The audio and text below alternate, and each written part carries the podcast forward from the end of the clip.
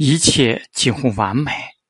离圣诞节还有三个星期，罗伊每天都加班到很晚，拿双份的加班工资。今晚下着雨，下雨是罗伊最爱的天气，只有此刻，他是最放松、最惬意的。在他三楼的小工作室里，克里希百货公司在脚下的黑暗中伸展着，收音机里发出低音，雨滴或许正在敲打黑色的天窗。半英里外的第四节货仓，时远时近地传来货车引擎的声音。唯一的麻烦是孩子的口哨。通常一年中的十个月都是罗伊一个人负责展示部门。如果柜台广告牌的订单多了起来，运输部门就会借给他一个男孩做帮手。但是从十月初开始，西蒙斯百货公司的经理雇了一个高中生。每个工作日的晚上和周六来，今年的帮手叫杰克，他爱吹口哨，他一直在吹口哨。杰克正站在手工印刷台边印广告牌，吹着《夏日时光》，他似乎觉得这首曲子需要一种克制的低调诠释。罗伊谢天谢地，他正准备开始做玩具部门的广告牌，希望一切顺利。虽然。可以用惯用的灯芯体或粗体罗马字。他打算试试大写古英文字。他只是自己想试试，没人会欣赏他额外的劳动。西蒙斯更不会。罗伊先用白色打底，在胶合板上设定好二分之一英寸、一有二分之一英寸、十一英寸的规格。罗伊画好准线，再用铅笔轻轻地描出字母。关键是要设好间距。他点上一根香烟，抽了一会儿，没吸进肺里，然后把烟放在工作台的边缘。他的绘画板连在四个格架的第二个。工作的时候，画板就挂在齐七的工作台上，下垂三十度角；不用的时候，板子本应由一个环状螺丝连在最上方的格架，但是螺丝已经从软松木上掉下来了。于是板子一直挂在外面，这样下面的格架就几乎被画板隐藏住了，里面成了藏满空颜料瓶、被人遗忘的笔记本、变硬了的刷子和胶木板碎片的洞穴。在架子的第二层，海报颜料罐按照彩虹的颜色排列着。第三格，打开钉子罐、大头钉盒、订书钉、两个订书机，一个坏了。彩色墨水干了，一个被当作笔筒的咖啡马克杯，一个盛满钢笔头的雪茄盒，一个放满刷子的啤酒杯，三把锤子，两个用来支撑人体模型手臂的钢丝，还有一把没有锯片的手锯。这些东西的排列顺序没有颜料罐那么整齐。第四层和天花板之间的黑暗空间里，乱糟糟地塞着一堆过去的广告牌。各式各样的人物和东西的剪影，印第安人、鞭炮、驯鹿、云朵、美元，架子越上面越乱七八糟，也占据了罗伊左侧的墙壁。他右手边有些距离的地方是男孩和手工印刷台，还有通向外面的门。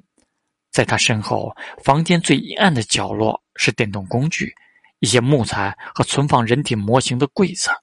虽然罗伊有一把长腿凳，他选择站在画板前。他选了九号七星刷和一罐天蓝色的海报颜料。他瞥了一眼书页上的古英文的字体，看了一眼银翘粉罐，确保它在自己够得到的地方。然后他毫不犹豫地，罗伊将刷子蘸进颜料，在画板上涂抹。一个完美的心愿章 T 完成了，不带一丝颤抖。高耸的饱满弧线从左至右，始终得意洋洋。他用二号刷子勾勒出轮廓，然后迅速在未干的字体上撒上了银硝粉，吹开多余的粉末，向后退了一步，非常满意。罗伊的脑袋仿佛一扇门，已经砰地将杰克一直吹着的“女人，你乖”关在门外。他在水罐里洗刷刷子，用深黄色写欧。他有点担心黄色在白底上可能凸显不出来，但是效果不错。特别是加过银翘粉之后。杰克改吹你离开之后了，吹得很响，还跺脚，跺的节奏。他吹着越来越接近小号的高音。正在为外涂抹轮廓的罗伊开始担心自己的手会颤抖。他转身怒视着杰克的脊背，没有用。杰克个高，大概比罗伊高六英寸，而且很瘦。他的脖子和手臂一样细，有一缕未剪的头发覆盖着。男孩的手在桌子上敲打着两片印刷木板，身体后仰，高兴地让四个音符飞扬出去。杰克，罗伊叫道。男孩转身：“不好意思，你说什么？”他像被吓了一跳。其实他不是那种让人讨厌的孩子。想喝可乐吗？好啊，如果你要喝的话。罗伊不想喝什么饮料，他只想要安宁。既然已经说到这一步了，他只能走去黑暗的走廊。他从口袋里挑出两枚一毛硬币，塞进机器里，等待冰冷的瓶子落下来，然后走回展示部。给杰克的时候，男孩给他一枚五分硬币和五枚一分币，留着吧。罗伊说：“给自己买个萨克斯管。”杰克一脸天真浪漫。罗伊明白他的暗示太轻微了。男孩没有察觉到，来点花生米。他说：“指了指一个脏兮兮、标着‘农场主’字样的铁罐。”手指间饮料瓶的冰凉重量让罗伊觉得咸花生米更合适。他抓了一大把，然后感觉铁罐差不多空了，又放回去了一些。他一粒接着一粒把花生米往嘴里送的时候，男孩在看着他，显然期待着对话。罗伊的手只是指压在轴上的一大袋订单，晚上的事情还真多呀！我今晚是做不完了。罗伊知道他做不完，但如果他同意，就等于怂恿了男孩的好吃懒惰。他一句话也没说，回了自己的字母边。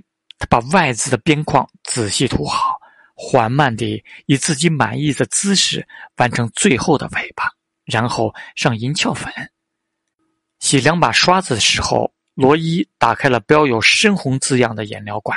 他注意到了自己的手，他们大而扁平，指甲花花公子般白皙，非常干净，但也不是最白。至少在白净衬衣袖子的衬托下，还能看出一丝舒服的小麦色。他的袖口整齐地向后卷了两道，薄纸板一样挺阔地附在他的前臂。给他被包裹的舒服感觉，他也不想斥责男孩子。罗伊知道，这也是属于他的宁静。站在那里吹口哨，玩着印刷木板，围裙整齐的系在腰间，连花生罐和菲利普·莫里斯烟在身旁的桌上。天知道他脑子里在想什么。男孩烟抽的不少。有一回，罗伊问杰克：“他是不是抽的不多？”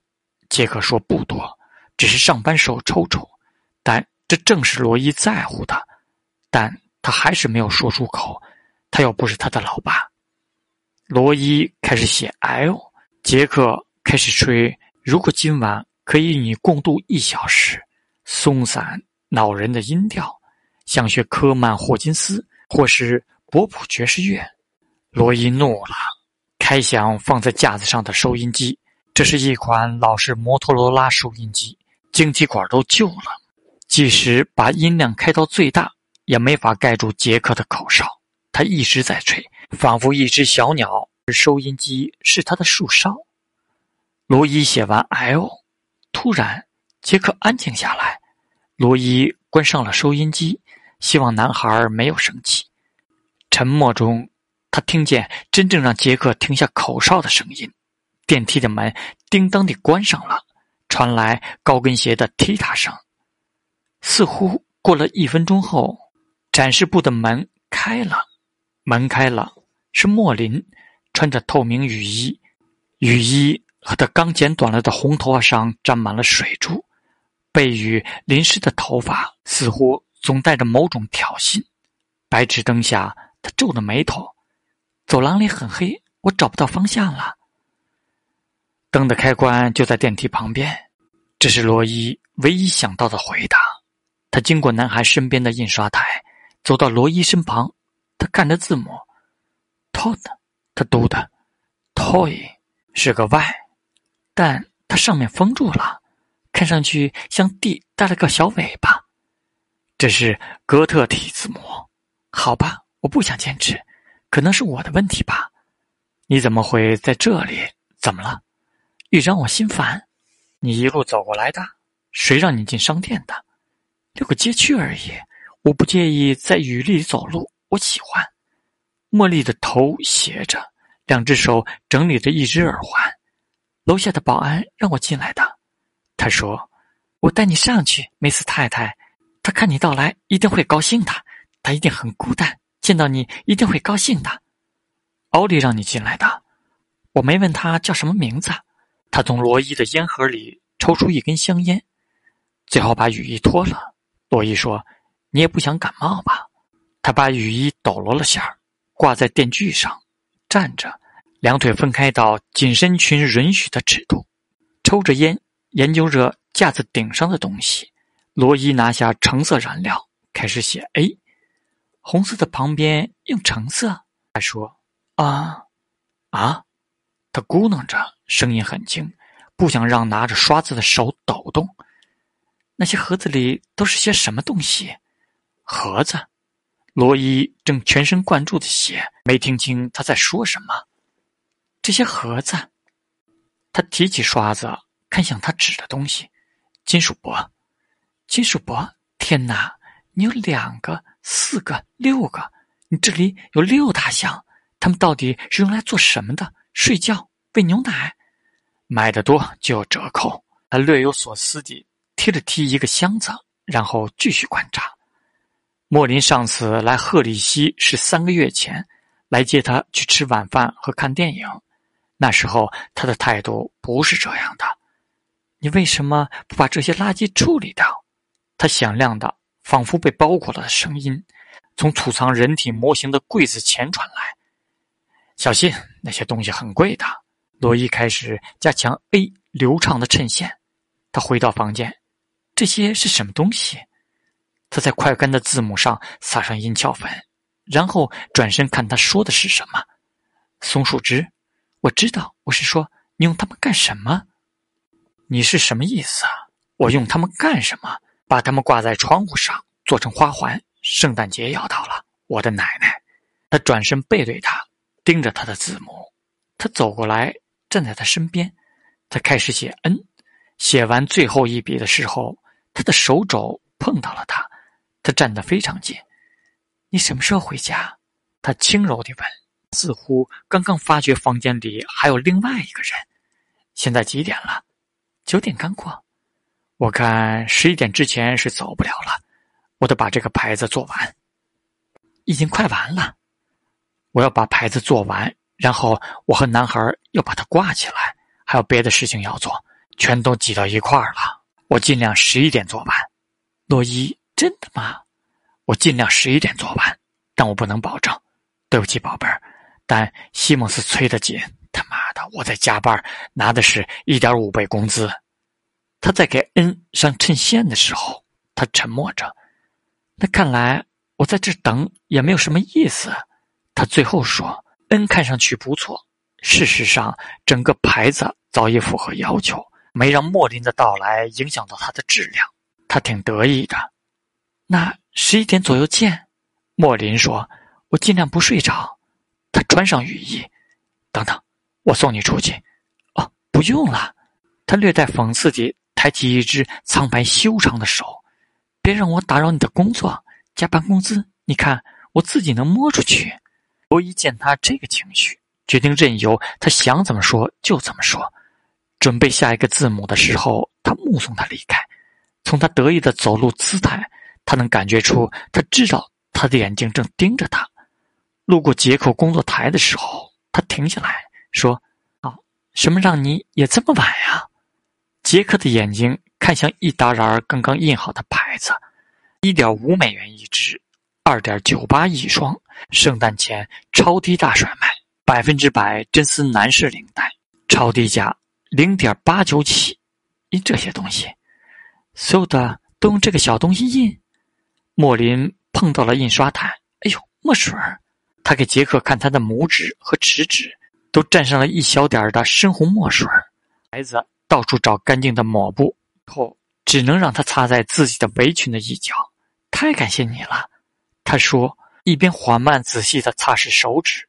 在门口，他对着自己的丈夫和男孩之间的空间笑着说：“谢了，拜。”罗伊准备写最后的字母再次用上天蓝色，和一开始的 T 一样，这样整个牌子就完整了。他用九号刷子涂字母的身体，用二号刷子勾勒轮廓的时候，他发觉什么地方出了错，什么地方歪了。他开始寻找问题出在哪里。这个字写坏了。当他撒上银翘粉，后退一步，罗伊知道他弄砸了。地写的太宽了，和其他字母不太相称，而且离 N 太近了。倒不是西蒙斯或者其他人会发现什么，到底谁会真的看这些牌子呢？但罗伊知道这个字写坏了，而且现在明白为什么男孩的口哨停止了。